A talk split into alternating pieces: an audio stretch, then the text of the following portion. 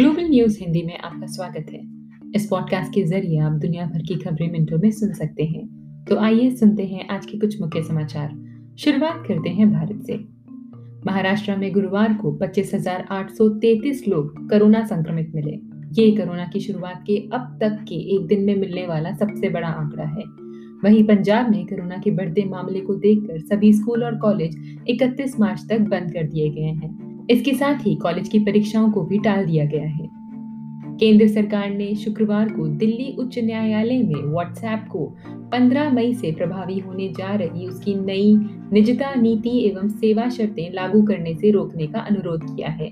नई निजता नीति के तहत उपयोगकर्ता को या तो ऐप को स्वीकार करना होगा या उससे बाहर निकलना होगा, लेकिन वे अपने डेटा को फेसबुक के स्वामित्व वाली किसी तीसरी ऐप से साझा करने से इनकार नहीं कर सकेंगे। अमेरिका के रक्षा मंत्री लॉयड ऑस्टिन तीन दिन की यात्रा पर शुक्रवार शाम करीब पाँच बजे भारत पहुँचे। पद संभालने के बाद ये उनकी पहली विदेश यात्रा है। वे 21 मार्च तक भारत के दौरे पे रहेंगे। ऑस्टिन इंडो पैसिफिक अफ़गानिस्तान और पाकिस्तान के मुद्दे पर चर्चा कर सकते हैं। फ्रांस में कोरोना की तीसरी लहर की वजह से राजधानी पेरिस में एक महीने का लॉकडाउन लगा दिया गया है।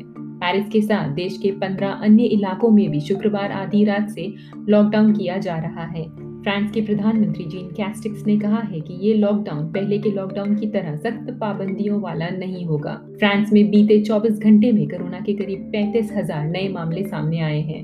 अन्य जानकारी के अनुसार यूरोपीय देशों में एस्ट्राजेनिका की वैक्सीन लगाना फिर शुरू होगा। रूसी राष्ट्रपति व्लादिमिर पुतिन ने अमेरिकी राष्ट्रपति जो बाइडेन पर पलटवार किया है। पुतिन ने एक रशियन टीवी पर बाइडेन को चुनौती दी है कि वे उनसे लाइव प्रोग्राम में बात करें और इन्हें दोनों देशों के लोग भी देखें, ताकि सच्चाई सबके सामने आ जाए। दरअसल, पुतिन का बयान बाइडेन की उस टिप्पणी पर आया है, जिसमें अमेरिकी राष्ट्रपति ने पुतिन को हत्यारा कहा था और रूस पर अमेरिकी चुनाव को प्रभावित करने की कोशिश करने का आरोप लगाया था। और आखिर में राष्ट्रपति जो बाइडेन की सत्ता में आने के बाद अलास्का में चीन और अमेरिका के बीच हो रही पहली उच्च स्तरीय वार्ता में दोनों देशों के प्रतिनिधियों के बीच तीखी नोकझोंक देखने को मिली। समाचार एजेंसी रॉयटर्स के अनुसार चीन के अधिकारियों ने इस बैठक में अमेरिका पर आरोप लगाया कि वे अन्य देशों को चीन पर हमला करने के लिए उकसा रहा है, जबकि अमेरिका ने कहा है कि चीन बिना सोचे समझे इस निष्कर्ष पर पहुँच गया है। इसी के साथ आज का ग्लोबल हिंदी न्यूज़ समाप्त होता है। सुनने के लिए बहुत बहुत धन्यवाद।